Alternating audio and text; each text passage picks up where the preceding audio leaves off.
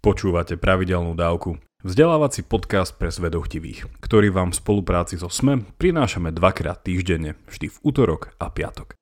Ja som Jakub Betínsky a v mojich dávkach sa pozerám na svet očami filozofie.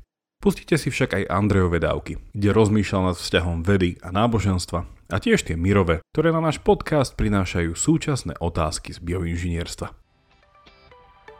Budeme tiež veľmi vďační, ak nás zazdielate na Facebooku či Instagrame, dáte nám dobré hodnotenie na Apple Podcasts, poviete o nás pri káve vašim priateľom alebo nás podporíte peňažným darom. Všetko info na pravidelnadavka.sk, kde sa určite prihláste na odber nášho skvelého newslettera.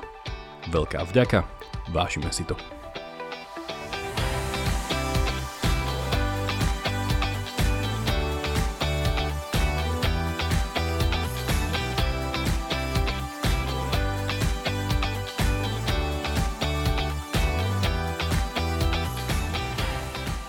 Drahé poslucháčky, drahí poslucháči, vítame vás pri pokračovaní nášho rozhovoru, teda môjho rozhovoru s Mirom, ale teda v princípe vášho Q&A, kde budeme odpovedať na vaše otázky ohľadne COVID-19. A teda Miro, opäť ťa tu vítam, čau. Čau, čau. A zase budeme mať veľmi podobnú štruktúru ako predchádzajúce Q&A, na ktoré potom dám link aj do popisu, aj všetko. Začal by som, teda okrem toho, že poviem, že sme si obidvaja spravili kávu, keďže už tu nahrávame tak neskôr po obede, či v skorom podvečeri, tak začnem tým, Miro, že ako sa ti teraz darí, na čom teraz pracuješ, ako sa máš? Ale vieš čo, mám sa celkom fajn, sedím, pijem kávu, slniečko svieti tuto v Puchove, to je dôležité a tak pomaličky pracujeme. Ty sa vlastne vieš tak tešiť z tých malých vecí, hej? No teraz nám asi nič iné nezostáva. To je fakt dobré, že z čoho sa tešíš teraz? Ale nič veľké. Čerešňa nám kvitne na dvore. Fú, no ty ani nepokračuj, počúvame, toto má byť dneska teoreticko-vedecko-inžinierská, my sa tu ideme básnicky rozplývať na čerešňu. To je úplne reálne, počkaj, keď nebude jedlo, náhodou, keď toto pôjde ešte pár rokov dopredu, tak vieš, ako také závarané čerešne to bude kleno. To ešte hej, no. To akože mňa zaváranie ma nikdy nejako nechytilo, ale musím sa priznať, že už táto korona doba ma vtiahla do toho víru tých ľudí, ktorí si robia ten vlastný kváskový chlieb. Ale... Ja, že už banana bread, ale tam si sa ešte nedostal na banánovi, hej? Nie, zatiaľ som iba v tomto ilumináti, to sú tí kváskoví ilumináti, takže zatiaľ som iba v tomto tajnom spolku, vlastne teraz som to vykecal, tak už nie som v tajnom spolku. Lebo banana bread is new kváskový chlieb. Len počkej, tam je akože problém, či si vieš vypestovať k tomu vlastné banány, vieš? Aby sa to rátalo, že máš nejakú vlastnú substanciu v tom. Si robíš srandu? Ja som syntetický biológ, prosím ťa. Počkala som, ty si vytlačíš na tlačiarni, čo banán? Nie, neviem. Disclaimer, neviem rád banány, neviem tlačiť banány. Keď dostaneme na budúce e-mail k ďalšiemu Q&A, že teda jak ten banana bread. Takže vopred poprosíme, že áno, vieme poskytnúť všetké možné recepty a indície, tieto gastroindície, ale nie, iba otázky ku COVID-19. Tak poďme hneď na tú prvú. Pýtali ste sa nás, ako dlho táto kríza spojená s COVID-19 bude trvať, a k tomu ešte také podotázky. Pýtal sa teda náš poslucháč, či bude môcť v lete ísť k moru alebo aspoň k jazeru a či budú v lete už povolené akcie alebo bude musieť sedieť doma. Tak čo by si mu na to povedal?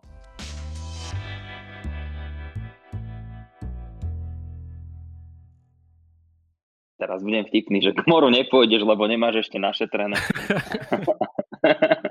ale nie, teraz vážne. Na to sa podľa mňa nedá akože objektívne a rezolútne odpovedať. A teraz v nedeľu nahrávame v pondelok, takže v nedeľu 19. apríla mal profesor Krčmery k tomuto veľmi pekný rozhovor v Postoji, kde jednoducho hovoril, že na takúto dlhú dobu predpovedať je len veľmi ťažko. A ono, aby som to vysvetlil, že prečo potom robíme modely, kde na x-ovej osi je čas, že 365 dní alebo 400 dní a podobne. No, my robíme tie modely takýmto spôsobom, Hlavne napríklad na to, aby sme vedeli relatívne porovnať ten efekt tých rôznych opatrení, že keď porovnám, že čo by sa stalo, keby nerobíme nič versus to, keď si budeme všetci dávať pozor a nebudeme chriachať jeden druhému do tváre, alebo keď budeme sedieť doma a nebudeme chodiť na disky. Takže vtedy sa vieme na to pozerať aj z takého dlhodobejšieho hľadiska, ale nevieme doslova povedať takto, že no tak za pár mesiacov tá epidémia určite skončí. Každopádne, ten vývoj zatiaľ na Slovensku je, zdá sa, relatívne optimistický, alebo dlho bol, teraz všetci vieme, ktorí túto situáciu sledujeme, to asi všetci, že máme trošku problém v niektorých marginalizovaných komunitách a taktiež v domovoch sociálnych služieb alebo v domovoch dôchodcov, takže uvidíme, čo sa stane tam.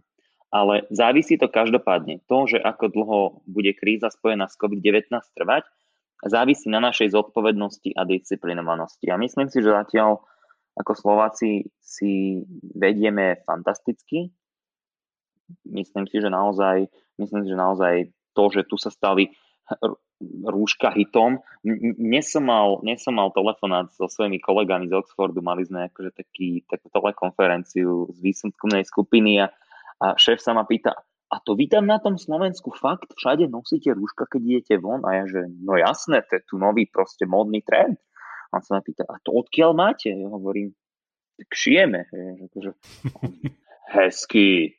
Tak, takže toto je veľmi dôležité, že udržať si disciplinovanosť. A potom, že čo sa stane, ono ako realita je asi taká, a že zase tie scenáre sú rôzne, ale realita je asi taká, že ten vírus tu nejakú dobu s nami bude, že asi tak skoro sa do toho úplne bežného spôsobu života, že sa všetci 1000 ľudí bude tlačiť na kope, na pohode, asi až tak skoro nedostaneme, alebo nie v najbližších mesiacoch hneď, ale myslím si, že ten život sa bude musieť nejakým spôsobom obnovovať a vrácať do normálu. Že napríklad, tak áno, pôjdeme, neviem, úplne také tie jednoduché veci, no pôjdeme do kostola, niektorí, ktorí chodíme napríklad, a no tak ale bude tam každý stať od druhého 2 metre a každý bude mať rúšku a bude mať rukavice.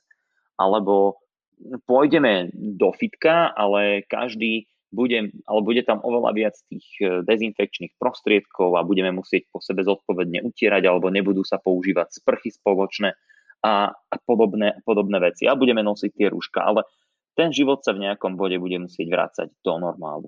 A tie akcie, prečo budú musieť byť zakázané? Pretože predstavme si, že nejaký fero príde na nejakú pohodu a všetci sú tam zdraví v pohode, ale nemali ešte COVID-19 a on zrovna príde nejaký usmoklený, ale Araňa, ktorá sa Ferovi strašne páči, mu povedala, že však dojdi, však zatancujeme si, a on jednoducho tam príde a bude sa tam tlačiť s tými ľuďmi a nakazí ďalších 100 ľudí, oni pôjdu domov, každý nakazí 2 rodičov a vidíme, a takéto udalosti sú úplne, že ako stvorené pre super spreading udalosti. Takže nikto rozumný by nedal momentálne odpoveď, že o 437 dní, 2 hodiny a 3 minúty sa vrátime do normálu, ale asi sa budeme postupne do toho navracať. A aké sú tie prerekvizity? Takže Inštitút zdravotnej politiky vypracoval veľmi dobrý report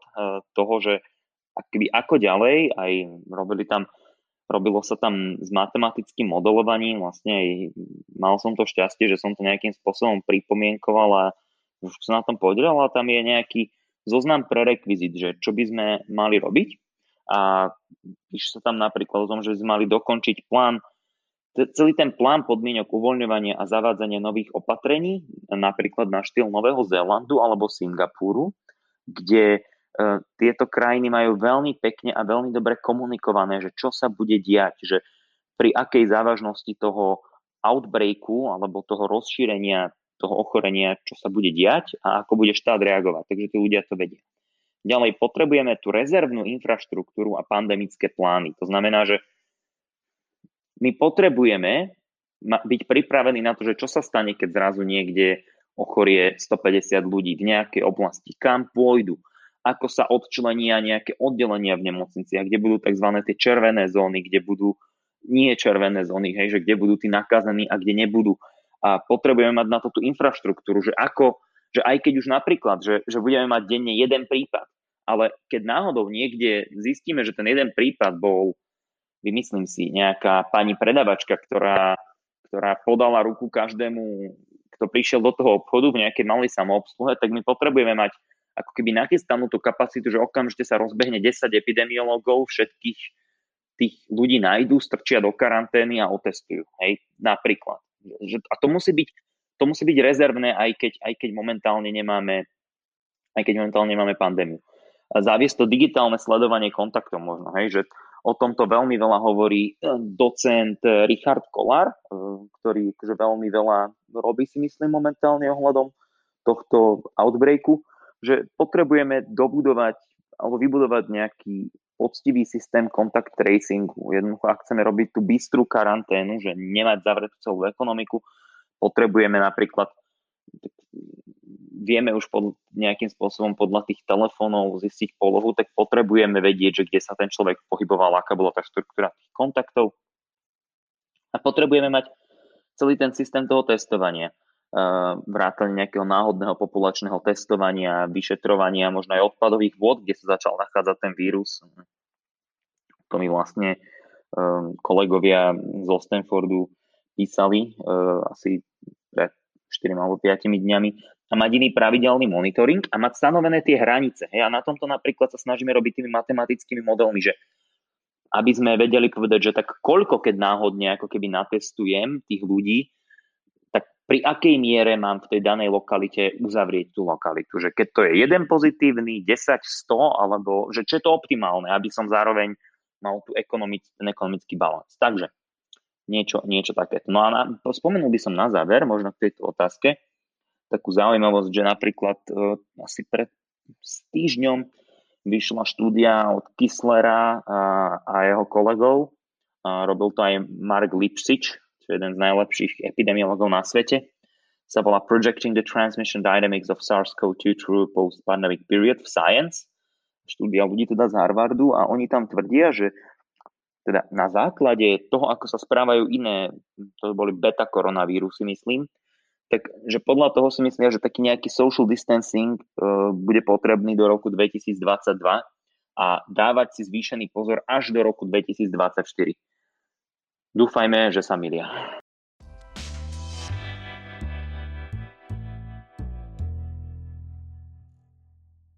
Posuňme sa k druhej otázke, ktorá sa týka nie blackoutu, ale lockdownu.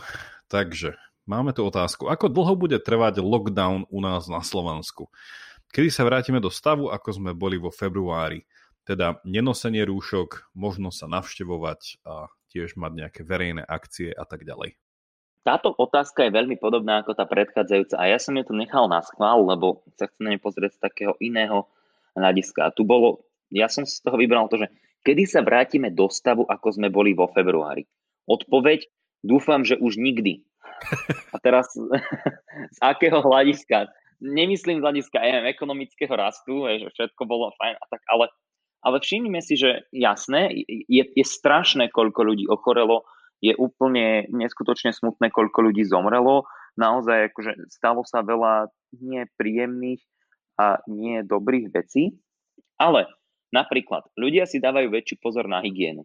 Akože toto je strašne dôležité, že ono to môže znieť divne, ale ľudia si začali umývať ruky. Akože, no povedzme si úprimne, koľko ľudí doteraz vedelo, ako si umývať ruky, okrem možno lekárov a hygienikov a tých, čo robia v laboratóriu s nejakými smradľavými chemikáliami.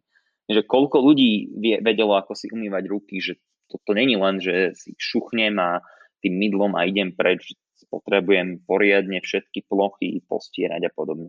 A to je strašne dôležité, lebo to nám pomôže byť aj do budúcnosti viac zdravým. Väčší dôraz na to zdravie celkovo. Že? A mne sa strašne páči, a zás toto napríklad taký profesor Krčmery už relatívne dosť dávno toto hovoril, že tak potrebujeme vitamín D, je veľmi prospešný pre zdravie, takže to slniečko je super, alebo ho užívať, že zdravo jesť, že akože že to nie je len o tom, že či máme, akú máme figúru, ale keď zdravo človek je, tak sa mu lepšie myslí, tak lepšie funguje a podobne a zlepšujeme to imunitný systém, takže má väčšiu šancu, že napríklad to ochorenie lepšie prekoná. Takže že ľudia sa začali zaujímať o to zdravie. Začali sme si vážiť malé veci. Napríklad to, že môžeme ísť do prírody. Teraz som sa rozprával s kamarátmi z Británie a však ty si tam, ty to vidíš, že a tá jedna kamarátka, konkrétne ona je vrcholová športovkyňa, popri tom, že je akože výborná neurovedkyňa, tak vrcholová športovkyňa hovorí, že no tak je to ťažké, keď na hodinku len môžem ísť trénovať von, lebo ide letná sezóna, ktorá sa to zrušila, ale že to je ťažké. A zrazu, ale tak si to váži, akože, že tak si to váži, že môže ísť na tú hodinku von a hlavne keď je pekné počasie, tak tieto malé veci sme si začali viac vážiť, čo je strašne super, akože, že sedím doma a som rád, že som zdravý. No, fyzicky. A tak. Takže toto je veľmi dôležité. A napríklad to, že veda a inžinierstvo dostávajú oveľa viac priestoru a veci sa stávajú celebritami. Takže kto nepozná na Slovensku meno, že Pavol Čekan, alebo kto nepozná na Slovensku meno Robert Mistrík, kto nepozná na Slovensku meno a mali by poznať mená ako Vierka Kovačová a Boris Klempa a podobne, hej, že to je škoda, že tieto mená nepoznáme, ale že napríklad, že ako často by sa stalo, že do podcastu denníka N by prišiel matematik. Takže to je strašne super, že veci sa stávajú celebritami na globálnej úrovni, akože profesor Neil Ferguson z Imperialu, taký jeden z najlepších svetových matematických epidemiologov, je skutočná celebrita. A doteraz bol je iný profesor Neil Ferguson, ktorého aj Jakubisto pozná, on je historik. Hej. Ten je zo Stanfordu momentálne. Teraz som od neho čítal ten článok, takže som si povedal vlastne, že aha, počkaj, že to sú rovnomenní ľudia. Ale to je Niall. Áno. N-I-A-L-L. Áno. Takže, ale doteraz bol len tento známy a teraz je už aj ten druhý. A že to je strašne super. A ďalej sa ukazuje, že spoločnosť sa dokáže strašne zomknúť, akože aj tu na Slovensku. A inde to vidíme, ako zrazu ľudia sú ohľadu plní, ako nosia našim starkým všetko, jedlo, pitie, čo treba, pomáhame si, to je strašne super. A že celý svet spolupracuje. Áno, tašky s nákupmi, ale nechať pred vchodom treba. A celý svet spolupracuje. A to je proste úžasné. Že keď vidíme, že ja neviem, Rusko posiela zdravotnícke pomôcky do Talianska, aj keď chcem strašne pomôcť o tých motivoch a o tej kvalite, alebo že tak Čína posiela tam zdravotné pomôcky a zase Spojené štáty posielajú pomôcky do Číny alebo posielali, že ten svet si pomáha a možno a vykašlíme sa na politikov, ale veci, akože, že existuje tu tá koordinovaná snaha robiť spolu niečo dobré. A ja si myslím, že tento stav, všetky tieto veci by sme si mali zachovať. Takže toto je moja odpoveď, že toto sme vo februári až tak nemali. Teraz by sme to mohli mať a mohli by sme si viac vážiť to naše zdravie a mohli by sme mať väčšiu tú pokoru. Napríklad. Pekne povedané.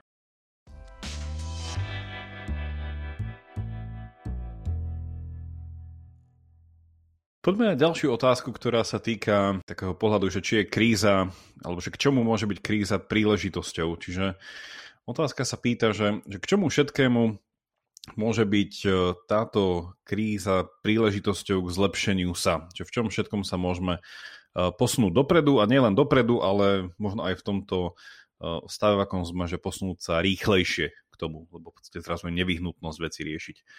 Tak čo by si povedal, čo sleduješ, že sa rozhýbalo? Tak ja som predsa len zavretý v nejakej tej svojej domácej bublinke, takže všetko nevidím, ale napríklad inovácie v školstve. Že už začneme tým, že môj brat je teraz maturant a tak nie je, dajme tomu, na škole, ktorá by bola úplne, že Charterhouse alebo Westminster School, ale povedal mi dnes, že robil som test z ekonomiky a robil som ho cez internet. A to je podľa mňa úplne super. Akože, že začínajú sa používať tieto technológie, učenie cez internet, toľko kurzov je k dispozícii. Že ja sám som si dnes našiel, úplne sa na to teším, perfektný kurz kontrolnej teórie a database optimal control od jedného profesora z University of Washington. A už sa teším, ako mali, keď sa to bude môcť pozrieť. Tak to mi musíš hneď preposlať, keď skončíme. Jasné, to ani ale to nepošlom, lebo potom, vieš, nebudeš ani celú noc spať, budeš pozerať. Potom najbližšie Q&A sa prehodíme, budem odpovedať ja, vieš, akože po tom jednom kurze. Že prosím vás, a ten Gramian má kde tie eigenhodnoty. Sa veľmi teším, že k tomuto pridať, že jedni kamaráti nám zdieľali, pozdravujeme Ondreja a Mišku, na Facebooku, že začína, neviem, či od dnes, alebo v skorej dobe, neviem, asi ľudia možno na Slovensku poznajú toho známeho britského niečo prírodovedec a potom ešte vlastne broadcaster, čiže mal v televízii hrozne veľa prírodných seriálov a teda programov. Ten starý ujo? Presne tak. Sir David Attenborough. On teraz začína učiť, môžeme tiež na to dať link, že bude učiť deti teraz v Anglicku plošne geografiu. A neviem, či aj tak si prírodovedu. Čiže no, čiže toto je úplne super, že čo sa všetko akože deje, že v živote by som nepovedal, že si budem môcť od neho vypočuť hodinu geografie, ale už teraz sa teším. A čo si všímam, že rodičia oceňujú prácu učiteľov. Uh-huh. Takže to je veľmi super, že zrazu všetci si vedomujú, že fú, že naučiť to dieťa, že ako vysvetlím tú násobilku? Áno, akože, áno. To nie je úplne zrejmá vec, že to chce nejaký ten skill. Ako to vyložím 30. To bolo takéto memečko, niečo sa teraz šírilo, že teda vo všetkej úcte k učiteľom, k rodičom, ktorí teraz nestíhajú popri vlastnom home office aj homeschooling, a teda klobúk dole všetkým, ale takéto memečko, čo bolo teraz na internetu, že si tak rodičia tak precitli a povedali, že možno chyba nebola naozaj v tých učiteľoch. Here we go. Takže je to taká príležitosť na každý smer. No a čo by si ešte povedal, aké veci sa ešte zinovovali podľa teba? Takže inovácie v práci, to je asi zrejné, ja nie som ekonóm, takže nechcem do toho moc úplne nejak rozprávať, ale tak prežijú firmy, ktoré prídu so šikovnými a bystrými spôsobmi, tým ako budú obsluhovať zákazníkov na tom trhu. Budú sa rozvíjať nové sektory, však všetci vieme, že myslím, že v Amerike už ho dali preč z burzy, ale Zoom mal vyššiu hodnotu ako všetky americké letecké spoločnosti dohromady, ale prosím vás, niekto ma fakt čeknite, lebo si nie som istý. Ale že nový biznis, napríklad tak kto investoval do nejakého biotech giganta, do nejakého Gilead Sciences pred pár mesiacmi, tak sa musí vytešovať. A ja to vidím, že napríklad Y Combinator, jeden z takých akcelerátorov slávnych startupových, má doslova obrovské otvorené výzvy na inovatívne projekty, ktorými sa bude bojovať proti COVID-19. Dokonca je taká organizácia, že Fast Grants, že pár miliardárov si povedalo, že OK, akože celý tento proces grantov a podobne, to sú všetko hlúposti. Fast Grants bude dávať granty, takže vy, keby dáte váš nápad, musíte byť nejaký akože akreditovaný skutočný vedec, ako musíte byť špička, že nie asi nejaký féro lokálneho významu, ale do 48 hodín vám schválime grant až do nejakých $500,000, lebo treba na tom rýchlo robiť. A žiadna byrokracia, nič. A toto je strašne super, lebo ja nie som vedec, ale už som niekoľko research proposalov na granty napísal. Vlastne bohužiaľ už celkom dosť, lebo som nikdy tie peniaze nemal a musel som ich pýtať. A akože to zabera čas, akože to zabera neskutočne veľa času. Je to dobrý tréning, ale toto je strašne super. No a neskutočný vedecký pokrok je možný. Ešte nikdy toľko veľa ľudí nepracovalo na jednom projekte, to už som hovoril asi, ale ja to vidím napríklad u mnohých tých, by som povedal, u tých skutočne špičkových vedcov, ktorí, že neviem, či to úplne uvedomujeme, alebo že tí inžinieri a tí vedci naozaj, ktorí vedú tie obrovské výskumné skupiny. To není tak, že ten profesor z Caltechu, že to je on a tam akože má svojho študentíka. To je človek, ktorý má keby 25 PhD študentov, on vedie 4, 5, 8 projektov, stále píše nové výzvy, potrebuje mať 2 sekretárky, že to je akože doslova firma, akože a on pri tom všetko musí držať v hlave. A často títo špičkoví ľudia, môj šéf sa sťažuje, že nemám čas akože rozmýšľať niekedy. Preto som si mi povedal, že piatky si vyhradzujem na čítanie. Mm-hmm. Piatky aj v bežné dni budem čítať nový výskum. Ano. A toto im dá, a vieme, že Newton napríklad, to bola nejaká, ty by si to mohol vedieť, alebo Andrej by to vedel, nejaká morová epidémia a Newton vtedy sa zavrel u rodičov na statku a celkom veľa vecí vymyslel, Isaac Newton veľmi veľa vecí vymyslel za, myslím, obdobie 3 rokov, keď bola Trinity College na Cambridge zavretá a on kvôli moru sedel doma u rodičov a písal. Uh-huh. Takže toto je strašne super. A prežije ten, kto sa vie rýchlo adaptovať. Takže ja si myslím, že z tohto môžu prísť veľmi zaujímavé veci. A pozdravujeme a teda pozbudzujeme aj Lokalfera, ako si ho nazval. Ak sa bude vedieť... nemalo byť. Áno, to nemalo byť žiadnom akože... Nie, to, mne sa to páči ako kategória. Vieš, že ak sa bude vedieť rýchlo adaptovať a bude vedieť využiť situáciu, tak môže aj on prísť s nejakým projektom a... Áno. Chcel som povedať, že to nie je, že pre fušerov, že oni sa tam, ja som si to pozeral, oni sa vás tam spýtajú, že a aký výskum ste predtým publikovali a aký máte kredit, hej, že na to sa budú pýtať. Ale je to veľmi zaujímavý spôsob. A podľa mňa, ja si myslím, že veľa týchto dobrých vecí ako keby zostane. Hej, že ľudia zistia, že no do keľu, ja som dal tomuto šikovnému, mladému, 30-ročnému uchu vedeckému, že nejakých akože na tie pomery s prepáčením smiešných 200-300 tisíc a on za to úplne spravil fantastickú vec. Prečo by sme takéto niečo nerobili aj ďalej?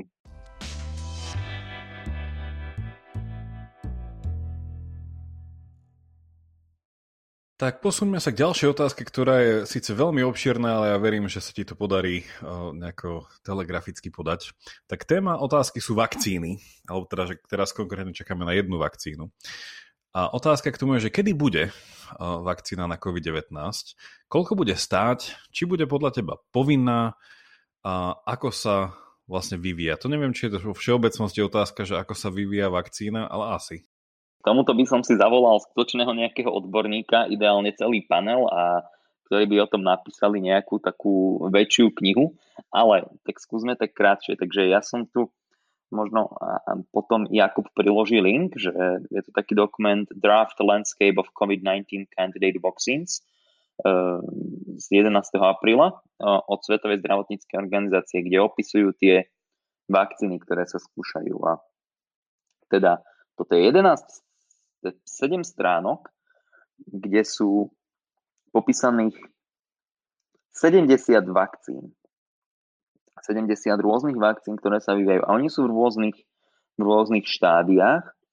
No a 3 z nich sú už v klinických, akože 67 je v preklinickom skúšaní, 3 sú v klinickom skúšaní podľa tohto dokumentu. A tieto 3 sú jedna je od CanSino Biological, to je z Pekingského inštitútu biotechnológií. To je adenovírus typ 5 vektor vakcína, ktorá bola, akože táto platforma bola predtým využitá aj pre ebolu, takže to je celkom fajn, zaujímavé. Ona vlastne už nejak dlhšie sa vyvíja. Potom Inovio Pharmaceuticals, tu má zase vakcínu, ktorá je taktože ona je vo fáze 1, aj tá CanSino Biological je už vo fáze 2. A ja vysvetlím, čo sú to za fázy. Táto Invio Pharmaceuticals bola využitá na horúčku Lassa, HIV a podobne na tieto platformy. A potom je tu ešte spoločnosť Moderna Therapeutics a to je v spolupráci s tým inštitútom NIAID, to je ten National Institute of Allergy and, myslím, že Infectious Diseases.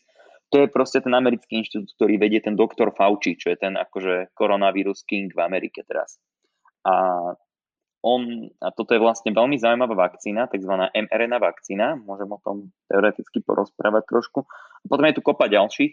Jedna ešte, čo by som spomenul, a to si nehrejem polívočku, takže profesorka Sarah Gilbert z Oxfordského Jennerovho inštitútu. Kto nevie, čo, tak Jenner bol ten čávo, ktorý teda myslím, že ako prvý skúsil tú vakcínu a vlastne zaočkoval krávskými kiahňami nejakého chlapca, ktorému potom dal na kožu plusgier z pravých kiahní, čo ho malo teda asi viac menej, že zabiť alebo strašne poznačiť, a teda on to prežil, mal len mierny priebeh a bolo to fajn. A toto dnes už našťastie nerobíme, hej, že už máme na toto ethic boardy.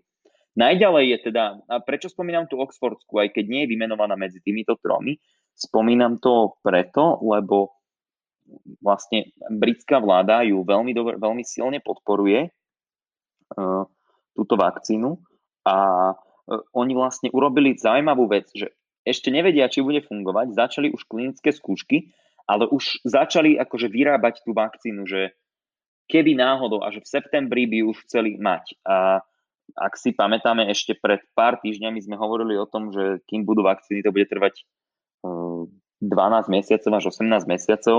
Ja si stále realisticky myslím, že kým sa dostaneme k veľkoškálovej výrobe, to bude minimálne tých 12 mesiacov trvať. Aj iní odborníci, ktorých som počúval, oveľa väčší než ja, si to ešte myslia. A ono 12 od teraz, či už sme v tých 12 mesiacoch nejaké 2 mesiace? Myslím, akože, že približne, dajme tomu, že 12 od teraz. Ono strašne závisí, čo si pod tým predstavujeme. Hej, že ono vyrábať, že zás, že vyrobiť tie vakcíny, že to nie je také ako vyrábať auta. To nie je také, že zrazu prerobím tú fabriku, lebo to musí byť naozaj čisté, hygienické, sterilné prostredie, presne nejaké tie postupy a hlavne, keď to chcem robiť veľkoškálovo.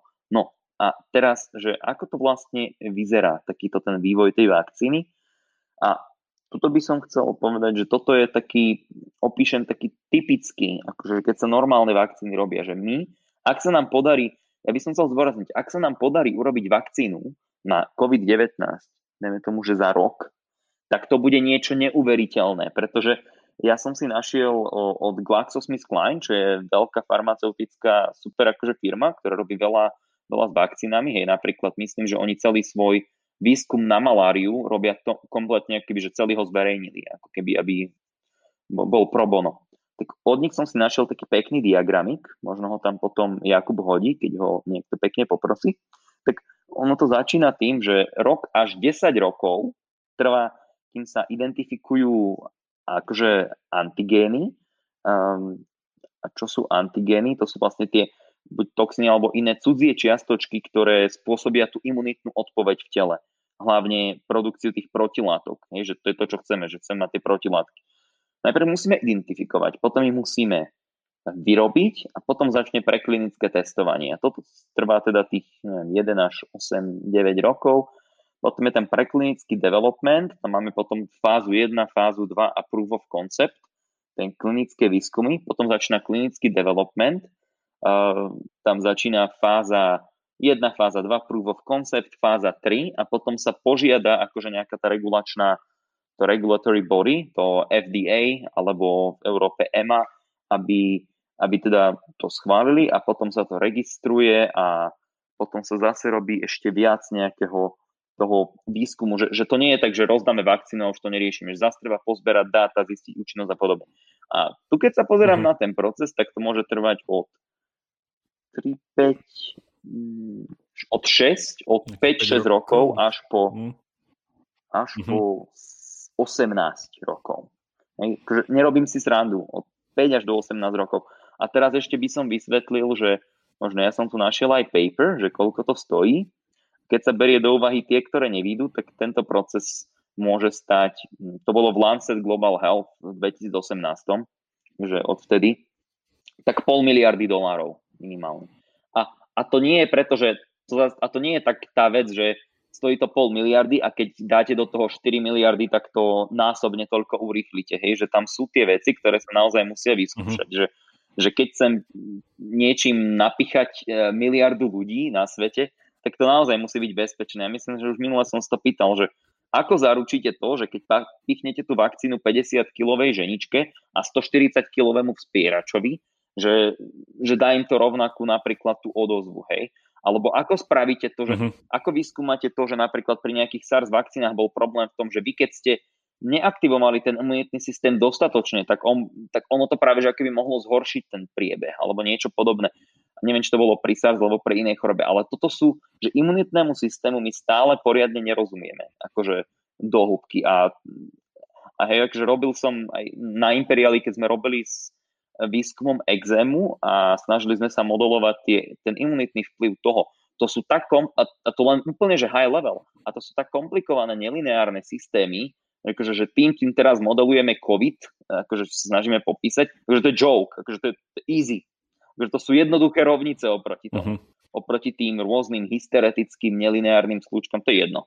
A tie klinické fázy, ja som spomenul nejaké fáza 1, fáza 2, fáza 3. Tak tá fáza 1, to vlastne teraz prebiehalo 1 až 6 mesiacov A je tam 10 až 50 účastníkov a asi 70% toto je pre lieky, tak 70% liekov to prejde.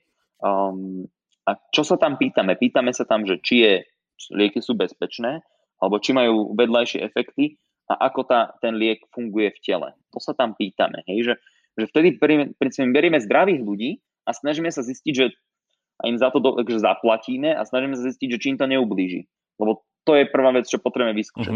Vo fáze 2, tam je vlastne táto CanSino Therapeutics, tak tam zase máme 10 až 50 účastníkov, ale myslím, že už sú tam aj s tými diagnózami, trvá to 3 až 18 mesiacov a zase sa pýtame. A tam už sa pýtame, že ten rozdiel je, že áno, je tam liek bezpečný, ale pýtame sa, aký efektívny je a ako veľmi by sme ho mali brať. Hej, že toto je ten rozdiel, že v prvom sa len pýtame na bezpečnosť. A že kľudne sa môže stať to, že áno, ten liek je bezpečný, ale až keď je bezpečný, my sa začneme pýtať, či je vôbec efektívny. A týmto prejde asi 33% liekov. Potom je fáza 3, 12 až 30 mesiacov, tu to píšu 30 až 100 účastníkov a tu sa pýtame, že či je ten liek bezpečný, či je efektívny a či tej špecifickej populácii naozaj dáva ten benefit. Pretože kým niečo pustíme v medicíne na trh, to nie je tak, že oni vám nedovolia pustiť väčšinou, nie som odborník zase, máme na toto epizódu s Danielom Greenom, čo je akože odborník na biotech entrepreneurship, jedna z skorších dávok, ale že vy keď chcete dať nejaký nový liek na trh, on musí byť efektívnejší ako tie veci, čo tam sú predtým. Že to nie je tak, že mám nový sirup od kašľu a tak keď funguje, tak ho pustíme. Si vymýšľam teraz, že sirup od kašľu. Ale aby vám ho pustili na trh, vy musíte ukázať, že ten sirup od kašľu je efektívnejší ako iné sirupy od kašľu, ktoré už existujú. No a vidíme, že toto trvá veľmi dlho. Takže ten proces je naozaj komplikovaný. Takže ak sa nám podarí získať tú vakcínu za tých niekoľko mesiacov, tak to bude strašne super. Nepovedal som, čo je to mRNA vakcína a ani to nepoviem, to si necháme na ďalšiu epizódu, lebo je to strašne super, keď sa budeme baviť o syntetickej biológii a covide zase. Ja dám do popisu tejto dávky všetky tieto diagramy, lebo sú veľmi pekné. Ja som si to sledoval počas toho, ako si to hovoril. Čiže ak ste náhodou prišli do tohto bodu, ale sa už si všimnete, že už všetko je to tam, takže si to môžete popri tom, ako počúvate Mira, aj sledovať. No je to zaujímavé, že ja ako človek, ktorému toto naozaj nie je jeho šálka kávy, tak ako... Tiež by môj taký laický odhad bol, že však to OK, však všetko so všetkým, keď to funguje, tak neviem, že rok, maximálne 2. Aj? Ale fakt, že toto testovanie a uisťovanie sa a vychytávanie všetkých možných tých vedľajších negatívnych efektov a všetko, tak no, je to... Chce to čas, no. Problém biológie je v tom, že biológia je neporiadna a náhodná, aj keď akože robí krásne organizované veci ako ľudí, že to sú krásne organizované systémy, ale tam akože tam je to veľmi ťažké popísať, že naozaj, alebo že keď vymýšľame nové molekuly, to naozaj nie je triviálne vymyslieť novú molekulu.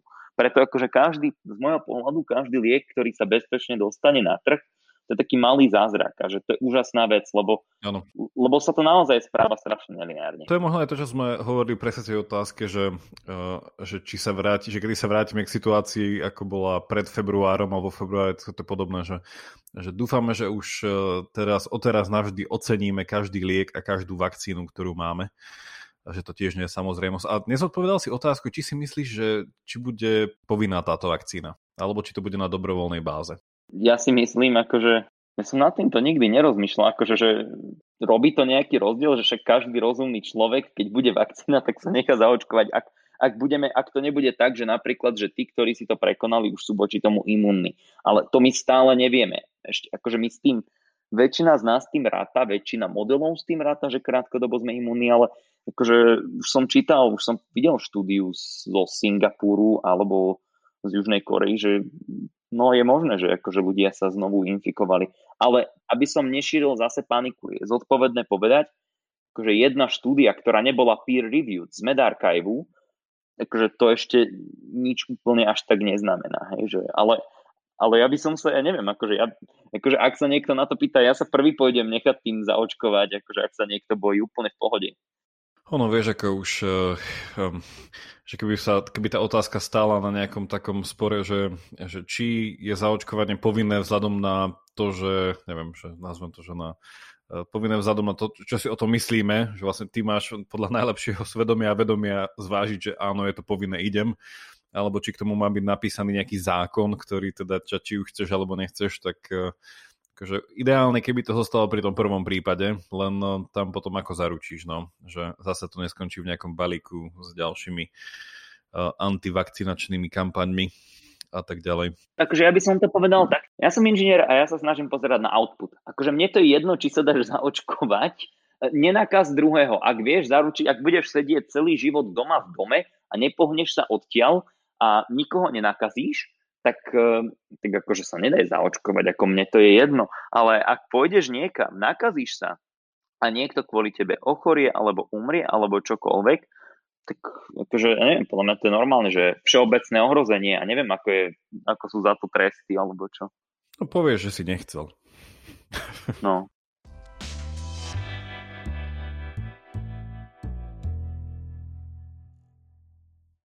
Máme tu ďalšiu otázku, ktorá z časti nie je nová, sme sa už o nej trochu bavili minule, tak môžeme iba pripomenúť. A otázka je, že kto môže za vznik COVID-19 a teda, že ako sa staviaš k takým tým nejakým najčastejším konšpiráciám, ktoré sa, teda, že to niekto úmyselne či už dal do obehu, alebo či to bolo teda v labáku spravené a tak ďalej, či je to nejaká zbraň a tak ďalej. Akože myslím, že o tomto sme sa veľmi detailne rozprávali v minulom špeciáli. Som tam vysvetloval jednu štúdiu z Nature. Nejde o to, čo ja si myslím. Akože tomu v princípe irelevantné. Ide o to, akože na čom je nejaký asi vedecký konsenzus, za čo si myslia tí odborníci modrejší než ja.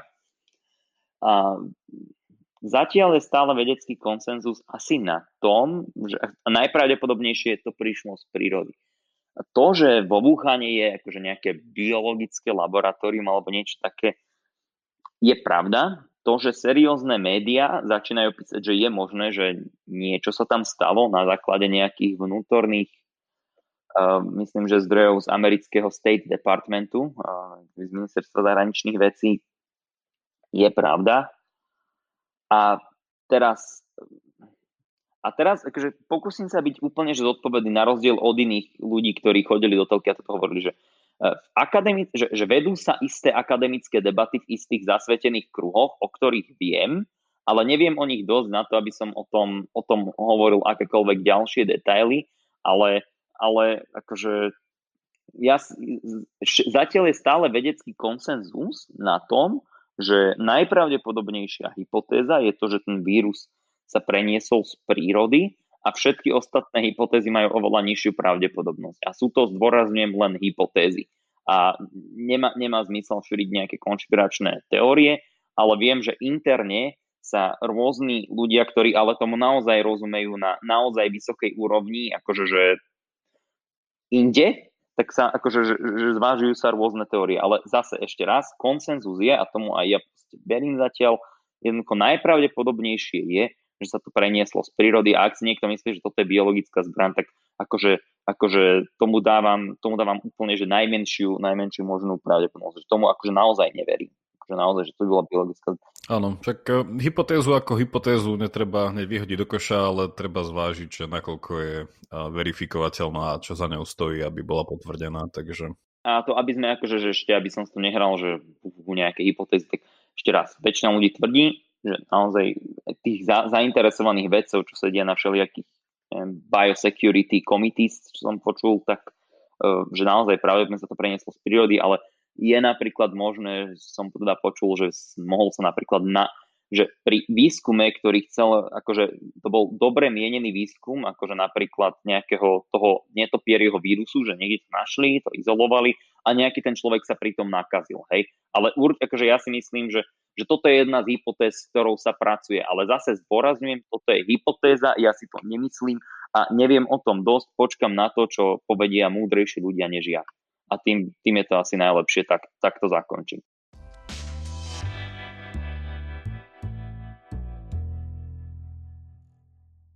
Ďalšiu otázku tu máme si určite postrhol, sa teraz často hovorí o génoch a genetike, a či niekto nemá genetickú, teda že niekto, akože celý nejaký, tá krajina, či nemá nejakú genetickú predispozíciu, inak zvláda tento COVID. Že otázka znie, že či Slováci nemajú náhodou gén, ktorý spôsobujú, že sú voči koronavírusu odolnejší, a preto vnímame, že na Slovensku sa nám tak darí. To je asi taký gen ako to, že sa nám nedarí získavať tie medaily v tom hokeji alebo niečo také. Nie, akože takto, že áno, teraz je asi 5 miliónov Slovákov genetikmi, aj matematickými, epidemiológmi, aj virológmi a podobne. A že nemáme dostatočne veľa vedcov na Slovensku. Vidíš to? No, proste, ja neviem. Normálne je tam v Massachusetts blednú závisťou. Každopádne. Toto sme mali spomenúť pri tých inováciách, že to je taká nová inovácia. Ľudia v sebe objavili. Proste doktorát z, neviem, z nelineárnych stochastických epidemiologických modelov z Vysokej školy života. Už to máš teraz tak, že čo si v sebe objavil počas tej karantény? No tak pečiem kváskový chlieb a som genetik. Vieš, ako... Aj, no. Čo samozrejme, akože áno, to kvasenie je veľmi dôležité. Kvasinky sú v genetickom inžinierstve dôležité orgány. A to máš ten mostík, to máš to prepojenie, že ako si sa dostal potom k tej genetike, k tej odbornosti. No dobre, ale teda čo by si k tomuto povedal? Že prečo teda sme odolnejší geneticky? Takže, ja si nemyslím, že sme geneticky odolnejší. Ok, začneme týmto, že ja som len tak akože veľmi rýchlo pozrel údaje a pozrel som počty úmrtí na milión ľudí a to teraz akože ja si uvedomujem to, že je tam underreporting a je tam viac, menej sa o tom hovorí, whatever. Akože podobné počty úmrtí na milión majú aj na Kube, v Azerbajdžane, Iraku či Kuvajte. Akože, neviem, sme takto naozaj vyvolené národy. Akože zrovna my nemyslím, že tých národov je viac a že prečo práve Kuba, Azerbajdžan a Slovensko. Neviem, nevidím tam žiadnu koreláciu. Že nikomu z nás sa možno až tak v tom hokeji nedarí. Ale takto. Ten genetický vplyv širšie je úplne že validná vec, že stále zase my o tom dosť nevieme. A to budem iterovať. My stále o tomto víruse nevieme dosť. Teda lebo je pre našich poslucháčov poviem, že si teraz povedal, že opakovať. Áno, ale presne tak. A keď programujeme, tak iterujeme. No, keď Miro, aby ste vedeli, keď Miro iteruje, tak Jakub potom opakuje.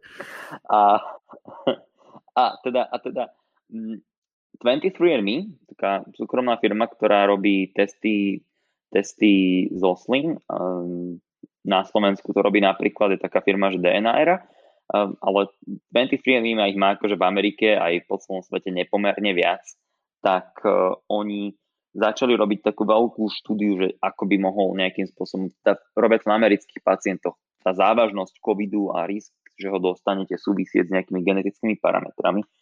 Je napríklad možné, že ten vírus, minule sme rozprávali o tom, že sa dostáva do buniek cez ACE2 receptory, tak to, že koľko máte tých receptorov, by mohlo byť nejakým spôsobom geneticky určené. Hej?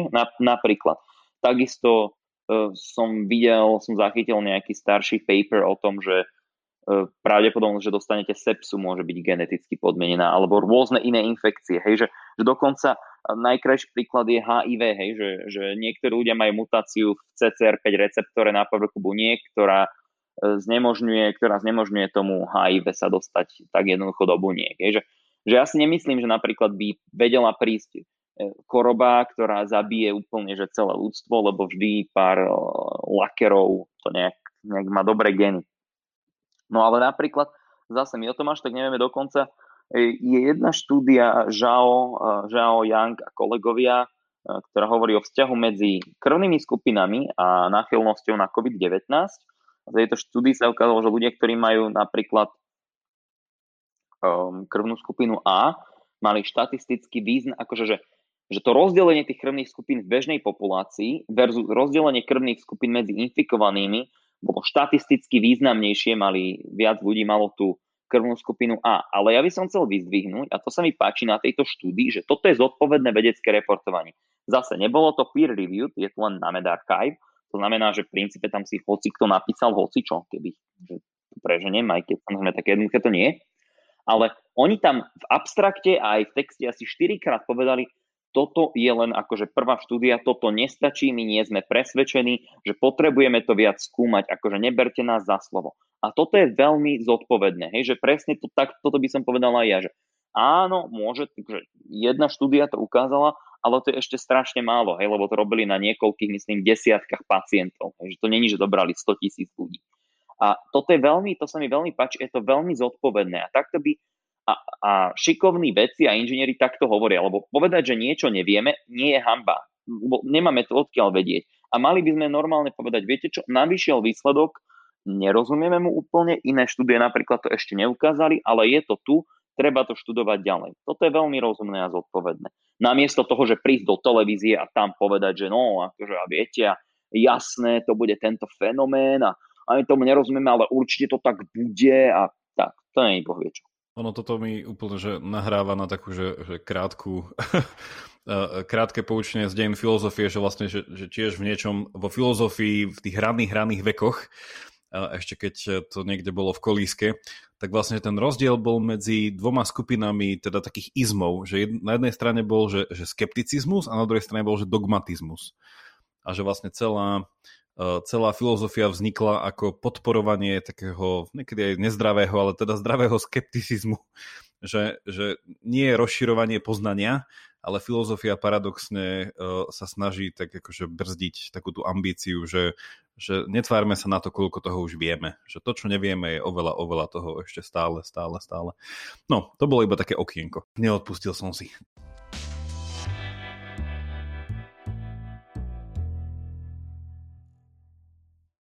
Takže máme tu ešte 4 otázky, tak poďme na to. Aké sú podľa teba 3 top pozitívne správy zo sveta ohľadne pandémie? Prvá, podpora a prominentnosť výskumu vedy a bioinžinierstva. Druhá, takéto spájanie síl a možno trošku utlmenie konfliktov. Tretia, to, že ľudia zistili, že máme byť pokornejší. Tá pokora, že akože nie sme tu, že stále môže prísť akože úplne smiešný kúsok RNA zabalený v nejakom obale, ktorý je akože násobne menší a jednoduchší ako my a spraviť nám neskutočnú šarapatu.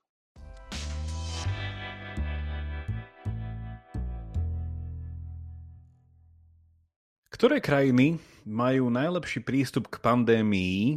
Aké sú ponaučenia, ktoré by sme si od nich mohli zobrať a ako sa dajú aplikovať v slovenskom kontexte, čiže to sú asi tie známe, tie good practices, nie? Tá dobrá prax zo zahraničia. No, začnime. Ja som si pripravil, že aj tie asi tie najhoršie.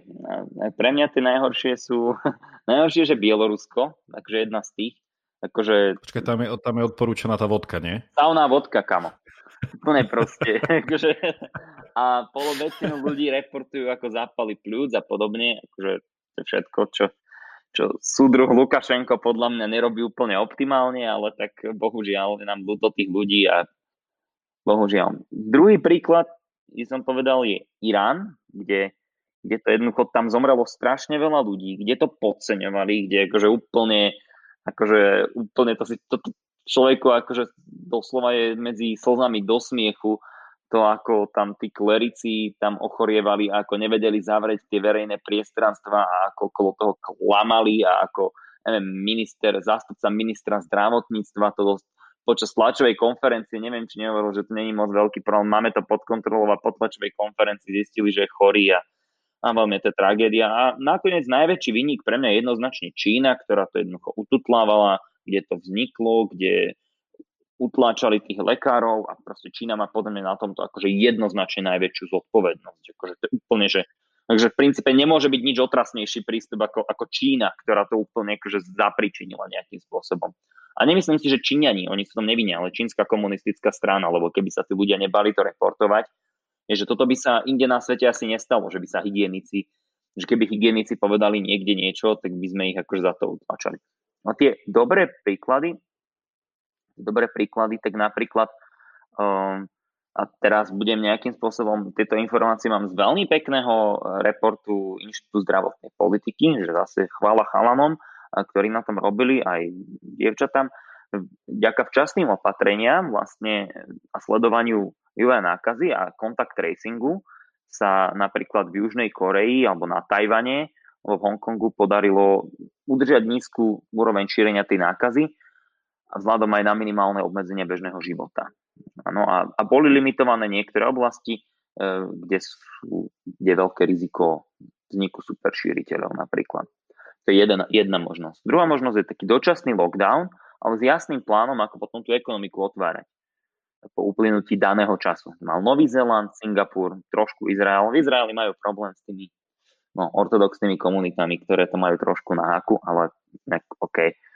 Takže oni mali dočasné karantény, ktorými chceli na istý čas zabrániť tie nákaze, ale tie krajiny sú inak špecifické, lebo tak Singapur, tam je trošku viac tých ľudí nahustených. Že áno. A nerobia viac než to v súčasnosti, čo je štandardom na Slovensku. Aj tam sú otvorené napríklad v Singapore niektoré finančné inštitúcie, ktoré boli považované za kľúčové. A izraelský plán tam vlastne je rozdelený do 4 dvojtýždňových fáz. Postupne otvára tá ekonomika podľa toho, ako je najdôležitejšia a nejakým spôsobom, ale je to naplánované. A potom ešte sú tu akože, že Česká republika, Dánsko, Nemecko chcú robiť tú smart karanténu, teda nejakým spôsobom otvárať prevádzky, kde je epidemiologické riziko najmenšie a majú jasne predefinované, kedy sa čo otvorí. Nie? Že napríklad v Česku, čo pozerám, tak mne sa celkom páči, že 12. mája by sa otvorili fitka, aj keď bez prha šatní, to bude humus, ale akože super, hej, že niečo takéto. Takže, ale ide o to, hlavne je mať plán, mať nejaký plán, to je podľa mňa základ. Ono, vieš, v tom fitku to potom musíš si to tak naplánovať, že na konci tvojho workoutu musí byť nejaký krátky jogging alebo nejaký beh, no a potom už zabehneš rovno domov. Zoberieš veci a... A možno niekto by povedal, že Spojené štáty sú hrozné a Švédsko hrozné a Británia hrozná, ale akože a nemusíme mať toho Trumpa radi, akože tie jeho niektoré tlačovky a Stable Genius a tieto veci nie sú úplne fajn, ale akože treba mu uznať napríklad, že zavrel, aj keď neviem, z akého popudu tie lety do Číny, akože tie lety z Číny a do Číny. A keď som letel, do Spojených štátov 30. januára na konferenciu a už boli zavreté lety z Číny, myslím, hej, že sa s tým nehrali, aj keď potom veľa tých vecí nebolo optimálnych. A zase v Británii, a ja viem, že už som to hovoril a ľudia na tom nadávajú, ale akože naozaj ten Johnson, aj tí ľudia, a im sa to síce trochu vymklo, ale oni sa naozaj prísne riadili vedeckými radami. Akože to nebolo tak, že on si to vymýšľal. On jednoducho išli čísla, ktoré ukazovali, že OK, bude to fajn, akože herd immunity bude fungovať, tá skupinová imunita, ľudia sa nakazia, bude to fajn, zvládneme to. A potom prišli čísla, ktoré ukázali, že to bude prúser, to zavreli. A teraz zase vyhodnocujú, kedy to môžu otvoriť. No, takýmto spôsobom. To sa vlastne teraz aj vedie tá diskusia taká, alebo taká nejaká metadiskusia, že o tom, že ako, že kto by mal vlastne diskutovať o týchto veciach, alebo teda, že koho rozhodnutie by malo byť záväzné, že či máme podporiť teraz nejakú novú technokraciu, teda odborníkov a expertov, alebo že či ultimátne majú politici rozhodovať, ale môžeme aj k tomu dať nejaký link, ale to by nás zase zaviedlo. Tak poďme do predposlednej otázky. A z našich 10 otázok, ktoré Miro vybral, tak 9. otázka znie tak.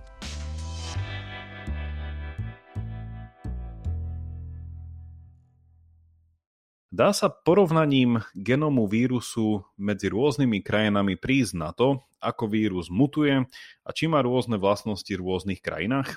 Čo ty na to? Akože áno, to je dobrý spôsob uvažovania.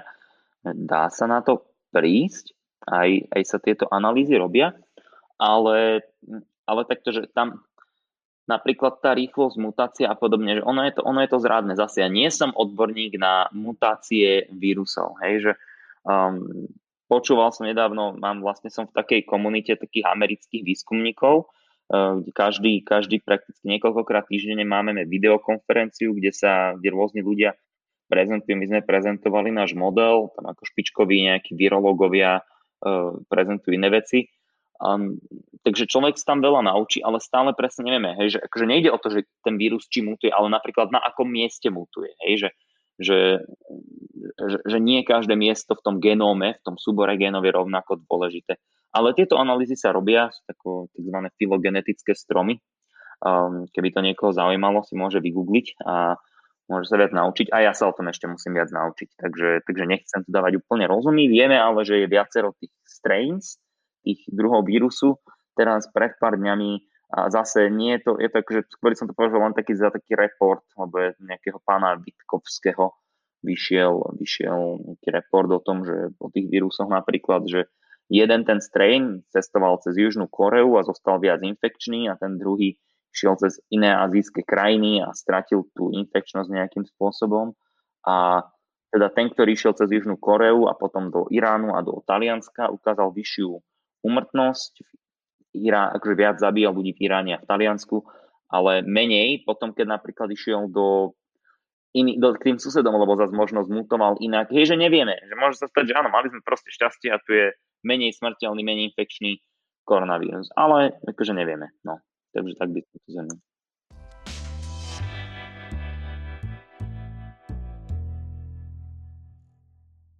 No a posledná otázka je veľmi pekná a to je prosba, či by si mohol vymenovať 5 ľudí, ale možno, že aspoň 5 ľudí, 5 a viac, ktorí robia veľmi dobrú robotu, pokiaľ ide o pandémiu a nie sú až tak mediálne známi.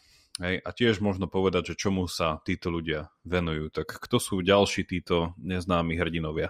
V prvom rade ja si myslím, že celý kolektív z Inštitútu zdravotnej politiky robí že fantastickú robotu. A ja to chcem zdôrazniť, že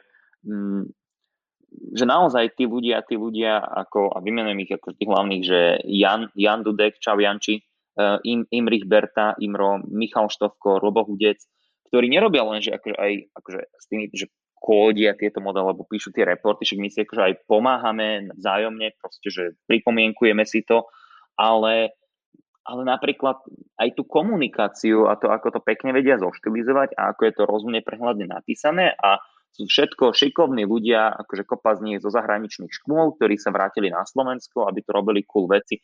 Jakub Dovčík napríklad, to je môj kamarát, on na Cambridge a on píše super blogy napríklad, také aj viac o tej ekonomike, také zaujímavé, akože ja to odporúčam.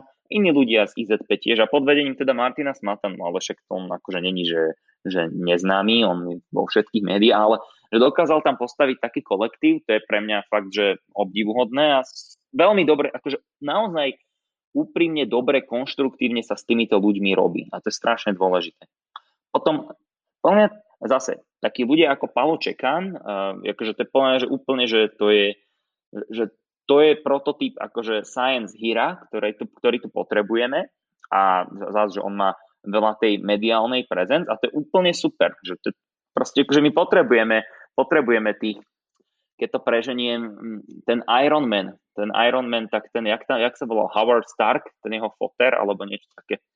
Tak takéto niečo potrebujeme, tých jednoducho prominentných vedcov. A Pavol Čekan to naplňa, ale tí virológovia z Virologického ústavu SAU, ľudia okolo Jozefa Kopačka, Borisa Klempu, ktorí robili na tých testoch, ktorí testujú. A zase určite veľa ďalších si zaslúžia obrovskú vďaku, že aj vďaka ním tu máme tie slovenské testy. A myslím, že napríklad Virologický ústav sekvenoval ten slovenský vírus. Ďalej, Vlado Boža je z Matfizu brutálne šikovný človek a profesorka Bieliková a to združenie Slovak AI, kde máme vlastne jeden taký Slack, Slovak COVID Corporation, kde prebieha taká, a toto je strašne dôležité, že brutálne úprimná, akože slušná, ale brutálne úprimná a otvorená diskusia o modeloch a o tom, čo treba robiť, čo netreba robiť, kam sa s tým hýbať. Hej, tam sú títo ľudia ako, vravím, že a Vlado Boža, ja by som to fakt vyzdvihol, že myslím, že tiež vo svojom voľnom čase nám dáva strašne dobrý feedback na tie modely a na to, čo sa robí. Samozrejme, akože, že Richard Kollár z Matfizu, Katarína Boďová, hej, kolektív ľudí z Osávky, ktorí sa venujú tomuto modelovaniu, ale že zase, že to sú nejakým spôsobom známejší ľudia, ale napríklad toho Vlada Božu by som fakt, že vyzdvihol a to, že profesorka Bieliková to tak zobrala pod gesciu svoju, to je fantastické, hej, že mať taký ten fresh pohľad z iného, lebo ja som inžinier, ja rozmýšľam inak, ako rozmýšľa biolog, ktorý rozmýšľa inak ako matematik, ktorý rozmýšľa inak ako, ja neviem, filozof. Hej, že každý máme ten iný prístup. Hej, že akože pre mňa je dôležité, že dáva to zmysel, funguje to. Matematik môže povedať, že ja chcem mať pekné rovnice, ale to není zle. Hej, že to není zle. Ale ide o to, že každý má iný ten... A spoločne sa dopracujeme k tomu najlepším riešeniu. O mňa sa málo hovorí o tých... A zase to nebudem menovať, lebo nepoznám pri mne, ale povedal by som, že úrady verejného zdravotníctva, epidemiológovia, hej, že tí ľudia, ktorí sa naozaj odmakajú v teréne, že naozaj idú a napríklad hľadajú tie kontakty tých nakazených. To je podľa mňa strašne dôležitá a nedocenená práca. A združenia, ktoré pracujú s marginalizovanými komunitami, hej, že v tých naozaj, keď čítame akože tie reportáže z rómskych osad, to musí byť strašne ťažké a podľa mňa tí ľudia, ktorí tam pomáhajú, si zaslúžia neskonalú úctu. To je strašne dôležité. A nakoniec by som povedal, že novinári, ktorí sa snažia naozaj poctivo a objektívne informovať. Hej, že, neviem, že je veľa príkladov. Ja by som spomenul Andreja Bána a jeho reportáž napríklad. Myslím, že presne z takéto nejakej rómskej osady, ktorá je v karanténe. A to si strašne vážim, hej, že títo ľudia toto robia a za to by sme im mali byť strašne vďační. Ako sem tam sa vyskytnú, samozrejme aj v tých novinách, akože s prepáčením hlúposti, keď akože preberú niečo z Guardianu, čo je prebrané z nejakého ešte horšieho, akože z nejakého smiešného plátku, čo je úplne dezinterpretované, že to je prúser. Ale tomu sa asi nevyhneme, hej, že akože sem tam si človek prečíta také veci, že mu normálne vstávajú vlasy dúbkom. Ale páči sa mi, že to nie sú väčšinou, aspoň také mám pocite, faktuálne veci k vírusu. Často to sú skôr také tie politické, ako tie politické veci okolo toho, hej, že to je niekedy akože fakt, že zle. Akože si hovorím, že Open the Wall Street Journal niekedy, ale OK, to je vec názoru. Ale takže všetkým týmto ľuďom veľmi ďakujem a tlieskam, akože ako obyčajný občan. Najbližšie, keď budete tlieskať zdravotníkom, tak môžeme v mysli držať aj týchto ľudí. Bolo ich asi viac. A nedali sme dnes náhodného netopiera, to podľa mňa Andrej bude smutný. Andreja, pozdravujeme, no nič, nedali sme, ale dneska sme mali lokal fera. Dneska bol. Lokal. Takže povedali sme aspoň 5 ľudí, ale teda povedali sme, no, viac ako 5 ľudí. Tak všetkým im ešte raz ďakujem aj touto cestou a pozdravujeme spomenutých. Ja už iba na záver pripomeniem, že všetky linky, aj tie diagramy nájdete v popise. Ďakujem, že ste nás aj dneska počúvali. Nájdete tam teda aj naše prvé Q&A, kde sme sa rozprávali o viacerých veciach, čiže ak sa vám páčilo toto pokračovanie a prvú časť nepočuli, tak pozývame aj k tomu a tiež nájdete tam aj ďalšie veľmi zaujímavé podcasty na rôzne témy, čiže buď cez vaše podcastové aplikácie, alebo máme aj skvelú stránku www.pravidelnadavka.sk a máme ešte lepší newsletter. Aj na tom sa prihláste. To všetko je na tej stránke. Takže toľko. A Miro, ja ti ďakujem za tvoj čas, ešte viacej za tvoje odpovede. A ja ďakujem tebe, Jakub, za to, že si ma vydržal, že hodinu počúvať. Už si zvykám pomaly. Ďakujem ti, Miro. Majte sa všetci. Čaute. Toľko na dnes a veľká vďaka za počúvanie. Ak máte ohľadne dnešnej dávky nejaký koment alebo otázku, neváhajte a napíšte nám cez našu facebookovú stránku alebo e-mailom na miro@pravidelnadavka.sk alebo jakub@pravidelnadavka.sk. Už len pripomínam, že pravidelnú dávku môžete odoberať v podcastových aplikáciách ako Apple a Google Podcasts či Spotify. Ak neviete ako na to, choďte na pravidelnadavka.sk, kde nájdete jednoduchý videonávod. Teším sa na vás na budúce, buďte zvedochtiví a nech vám to myslí.